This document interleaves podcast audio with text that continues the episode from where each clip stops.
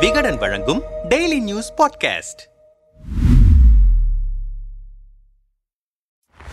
உங்கள் பாத மலர்களை தொட்டு வணங்க கடமைப்பட்டிருக்கிறேன். இவை சமீபத்தில் சேலம் திமுக செயல் வீரர்கள் கூட்டத்தில் முதல்வர் ஸ்டாலின் நெகிழ்ந்து பேசிய வார்த்தைகள். தொண்டர்களை உயர்த்தி பிடித்து இப்படியான வார்த்தைகளை முதல்வர் சொன்னதில் திமுகவுக்குள்ளேயே பலருக்கும் ஆச்சரியம். அந்த கூட்டத்தில் தொண்டர்களை சந்தோஷமாக வைத்திருங்கள். கட்சி பதவி இல்லாதவர்களுக்கு பொறுப்பு வழங்குங்கள் என இதுவரை இல்லாத குரலில் முதன்முறையாக இறங்கி வந்து பேசியிருக்கிறார் முதல்வர். அடுத்த நாள் சென்னை கோவிலம்பாக்கத்தில் நடந்த தென் சென்னை நாடாளுமன்ற தொகுதி செயல் வீரர்கள் கூட்டத்தில் தமிழர் ஒருவர் பிரதமராக வர வேண்டும் என எதிர்பாராத கருத்தை சொல்லி பற்ற வைத்திருக்கிறார் அமித்ஷா திடீரென தமிழர் அடையாளத்தை அமித்ஷா போற்றுவதும் திமுக காங்கிரஸ் கட்சிகளை கடுமையாக தாக்குவதும் பதற்றத்தில்தான். எதிர்க்கட்சிகள் ஓரணியில் திரள்வது தாமரை வட்டாரத்தை வீதியில் ஆழ்த்தியிருக்கிறது என்கிறார்கள் கமலாலய கணக்கை அறிந்தவர்கள். ஸ்டாலின் இறங்கி வந்திருப்பதும் அமித்ஷா பதற்றமாகிவிட்டதும் ஒரே காரணத்திற்காகத்தான். அது இரண்டாயிரத்தி இருபத்தி நான்கு நாடாளுமன்ற தேர்தல். அந்த தேர்தல் நெருங்க ஆரம்பித்திருக்கும்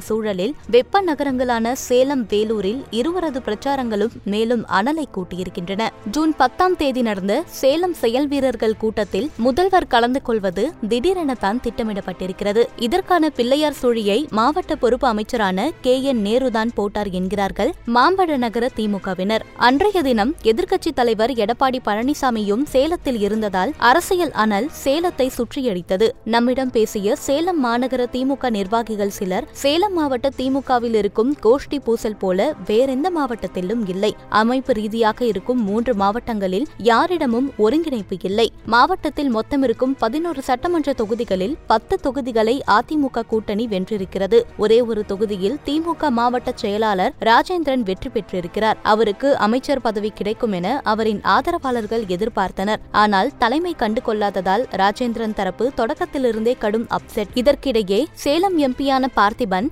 தனக்கென ஒரு கோஷ்டியை மாவட்டத்தில் வளர்த்தெடுத்திருக்கிறார். அவர்களுக்கும் ராஜேந்திரன் கோஷ்டிக்கும் இடையே எப்போதும் தகராறுதான். வீரபாண்டி ஆறுமுகம் குடும்பத்தை கட்சியில் யாருமே சட்டை செய்வதில்லை. வீரபாண்டியாரின் மகள் மலர்விழி ராஜாவின் மருமகன் டாக்டர் தருண் வீரபாண்டியாரின் மற்றொரு மகன் பிரபு என அந்த குடும்பமே கட்சியில் ஓரங்கட்டப்பட்டிருக்கிறது. வரும் நாடாளுமன்ற தேர்தலில் சேலம் தொகுதியில் போட்டியிட விரும்புகிறார் டாக்டர் தருண். இதை சிட்டிங் எம்பி பார்த்திபன் கோஷ்டி விரும்பவில்லை. வீரபாண்டியாரின் உறவினரான பாரப்பட்டி சுரேஷ் மட்டும் அமைச்சர் நேரு ஆதரவுடன் மாவட்ட அளவில் அரசியல் செய்கிறார். புறநகரை சேர்ந்தவரான சுரேஷ் ஏன் மாநகர அரசியலுக்கு வருகிறார்? மற்ற மாவட்ட அரசியலில் ஏன் தலையிடுகிறார் என மற்ற மாவட்ட செயலாளர்கள் போர்க்கொடி உயர்த்துகின்றார்கள். முதல்வர் கலந்து கொண்ட இந்த செயல் வீரர்கள் கூட்டத்திலேயே வீரபாண்டி ஆறுமுகத்தின் பெயரை கூட மாவட்ட செயலாளர்களான சிவலிங்கம் செல்வகணபதி ராஜேந்திரன் ஆகியோர் சொல்லவில்லை. அந்த அளவிற்கு கோஷ்டி பூசல் தலைவிரித்தாடுகிறது. கட்சி தொண்டர்களுக்கு எதையாவது செய்து கொடுக்க வேண்டும் என்கிற எண்ணம் படைத்தவர் அமைச்சர் கே என் நேரு. கோஷ்டி பூசலால் அவரால் கூட சேலம் மாவட்ட தொண்டர்களுக்கு உதவ முடியவில்லை. இதே நிலை தொடர்ந்தால் வரும் நாடாளுமன்ற தேர்தலில் எதிர்க்கட்சித் தலைவர் எடப்பாடி பழனிசாமியின் சொந்த மாவட்டமான சேலத்தில் கட்சி மண்ணை கவிவிடும். கட்சி நிர்வாகிகள் எல்லாம் கடும் அதிருப்தியில் இருக்கிறார்கள். இதையெல்லாம் மனதில் வைத்துதான் செயல் வீரர்கள் கூட்டத்திற்கு முதல்வரை நேரில் அழைத்து வந்தார் நேரு. கூட்டத்தில் முதல்வர் இவ்வளவு நெகிழ்ந்து இறங்கி தொண்டர்களிடம் பேசுவார் என யாரும் எதிர்பார்க்கவில்லை. கூட்டத்தின் தொடக்கத்திலேயே எதிர்க்கட்சியாக நாம் இருந்த காலகட்டத்தை விடவும் தற்போது நீங்கள் அதிகமாக உழைத்துக் கொண்டிருக்கிறீர்கள். அதற்காக உங்கள் பாத மலர்களை தொட்டு வணங்க கடமைப்பட்டிருக்கிறேன் என ஒரே போடாக போட்டார் முதல்வர். தொடர்ந்து நாடாளுமன்ற தேர்தல் இரண்டாயிரத்தி இருபத்தி நான்கில் தான் வரும் என இருந்து விடாதீர்கள். அதற்கிடையிலேயே எப்போது வேண்டுமானாலும் வரலாம். கர்நாடக சட்டமன்ற தேர்தலில் ஒன்றிய பாஜக அரசு படு தோல்வியை சந்தித்ததால் தமிழகத்தில் எப்படியாவது வெற்றி பெற வேண்டும் என வேலைகளை செய்ய ஆரம்பித்திருக்கிறார்கள். இந்த ஒன்பது ஆண்டுகளில் அவர்கள் தமிழகத்திற்கு செய்தது என்ன? பூத் மட்ட அளவில் மிக வலுவான கட்சி திமுக தான். இதற்காக நீங்கள் ஒவ்வொருவரும் உறுதுணையாக இருந்திருக்கிறீர்கள். உழைப்புக்கேற்ற அங்கீகாரம் உங்களை வந்து சேரும். நான் இருக்கிறேன் கவலைப்படாதீர்கள். கட்சி நிர்வாகிகளுக்கு நான் சொல்லிக் கொள்ள விரும்புவதெல்லாம் தொண்டர்களை சந்தோஷமாக வைத்திருங்கள். அவர்களின் குறைகளை தீர்க்க முடியாவிட்டாலும் பரவாயில்லை. காது கொடுத்து கேளுங்கள் என இறங்கி வந்து உருக்கமாக பேசினார் முதல்வர். அவரின் வார்த்தைகள் தொண்டர்களை உற்சாகப்படுத்தியது உண்மை. ஆனால் அந்த வார்த்தைகளை நிர்வாகிகள் பின்பற்றுவார்களா என்பதுதான் தெரியவில்லை. இரண்டாயிரத்தி இருபத்தி நான்கு நாடாளுமன்ற தேர்தல் தேர்தல் நெருங்கும் நேரத்தில் தொண்டர்கள் வேலை பார்க்காமல் சுணங்கி விடுவார்களோ என்கிற நெருடல் கட்சி தலைமைக்கு வந்துவிட்டது. டிரான்ஸ்பர்கள் சின்ன சின்ன ஒப்பந்த பணிகள் என எதிலும் தொண்டர்கள் பயனடையவில்லை. தொண்டர்கள் சொதப்பிவிட்டால் நாற்பதற்கு நாற்பது கனவெல்லாம் பஸ்பமாகிவிடும். அதனால்தான் செயல் வீரர்கள் கூட்டத்தில் உருகி உருகி பேசியிருக்கிறார் முதல்வர். தொண்டர்கள் எங்களிடம் வருவது போல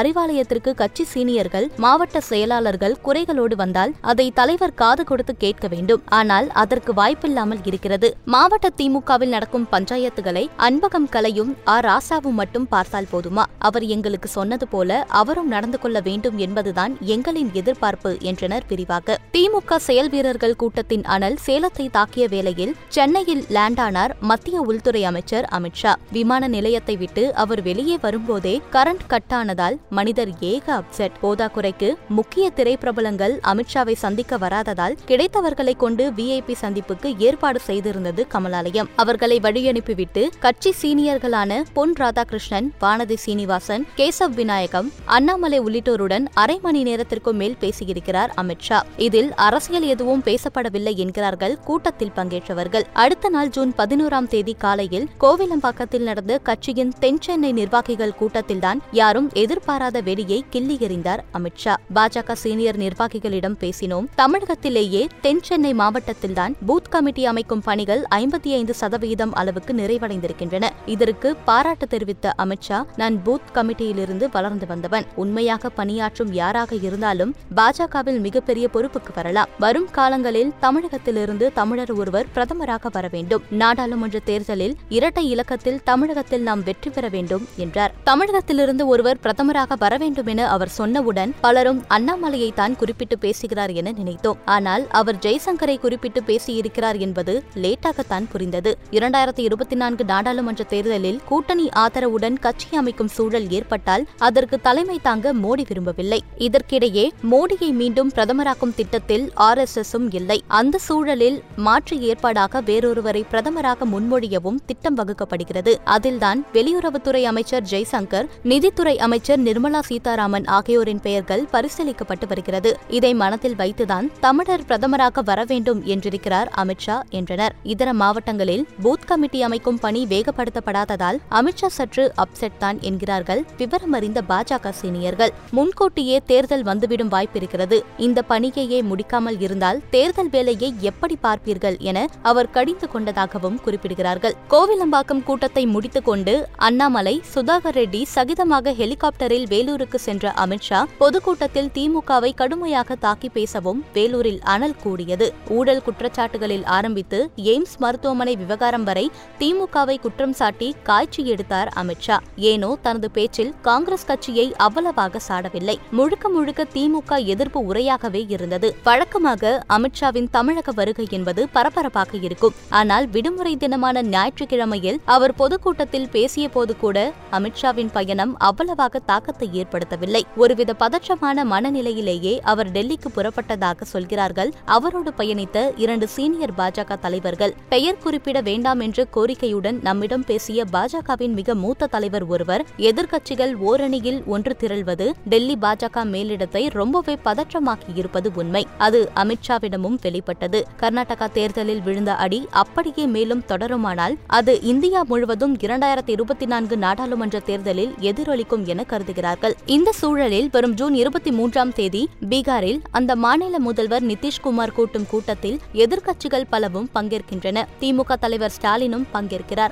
தேசிய அரசியலில் தமிழகத்தின் பங்கு கூடியிருக்கிறது. ஒவ்வொரு எம்பி சீட்டும் முக்கியம் என்கிற இலக்கில்தான் தேர்தல் வேலையை ஆரம்பித்திருக்கிறது பாஜக. தமிழகத்தில் கட்சியை பட்டி தொட்டி எங்கும் கொண்டு சேர்த்து விட்டதாக அண்ணாமலை சொன்னாலும் வெற்றி பெற வைக்கும் விதத்தில் கட்சியை அவர் வளர்க்கவில்லை என்கிற உண்மை அமித்ஷாவுக்கு தெரியும். எதிர்க்கட்சிகள் ஒன்று திரளும் சூழலில் தமிழகத்திலிருந்து ஒரு சில எம்பிக்களாவது கிடைக்காவிட்டால் நிலையான ஆட்சியை அமைப்பது திண்டாட்டமாகிவிடும். அமித்ஷாவின் பதற்றத்திற்கு இதுதான் காரணம் என்றார் தெளிவாக. ஏற்கனவே பதற்றமாகிவிட்ட அமித்ஷாவின் பல்ஸை மேலும் எகிர வைத்திருக்கிறார் புதிய நீதி கட்சி தலைவர் சண்முகம். வேலூர் பொதுக்கூட்டத்தில் புதிய நீதி கட்சி தலைவர் ஏ சி சண்முகம்தான் இந்த முறையும் வேலூர் நாடாளுமன்ற தொகுதி வேட்பாளர் என ஷா சொன்னதும் வேகமாக எழுந்து வந்த சண்முகம் கடந்த இரண்டு தேர்தல்களிலும் கூட்டணி கட்சியினரின் துரோகத்தால் தோற்கடிக்கப்பட்டு விட்டேன் என கண்கலங்கினார். இதை அமித்ஷா துளியும் எதிர்பார்க்கவில்லையாம். அதிமுக துணையில்லாமல் ஜெயிக்க முடியாது என்கிற உண்மையை போட்டு உடைத்துவிட்டார் சண்முகம். இந்த நிலையில் அண்ணாமலைக்கும் அதிமுகவுக்குமான மோதல் கடுமையாகி இருக்கிறது இது எங்கே போய் முடியுமோ என்கிற கவலை அமித்ஷாவுக்கு மட்டுமல்ல கட்சி நிர்வாகிகள் அனைவருக்குமே வந்துவிட்டது என்கிறார்கள் வேலூர் பாஜக நிர்வாகிகள். நாடாளுமன்ற தேர்தல் பணிகளை தமிழக முதல்வரும் உள்துறை அமைச்சரும் அடுத்தடுத்து தொடங்கி வைத்திருக்கிறார்கள். ஒருவர் தொண்டர்களை குஷிப்படுத்த இறங்கி வந்து பேசியிருக்கிறார். மற்றொருவர் தமிழர் அடையாளத்தை உயர்த்தி பிடித்து வார்த்தை ஜாலம் காட்டியிருக்கிறார். ஆக மொத்தத்தில் தேர்தல் ஜுரம் தமிழகத்தை தாக்க ஆரம்பித்துவிட்டது. இனி கண்ணா பின்னாவென டெம்பரேச்சர் எகிரப்போவது நிச்சயம்.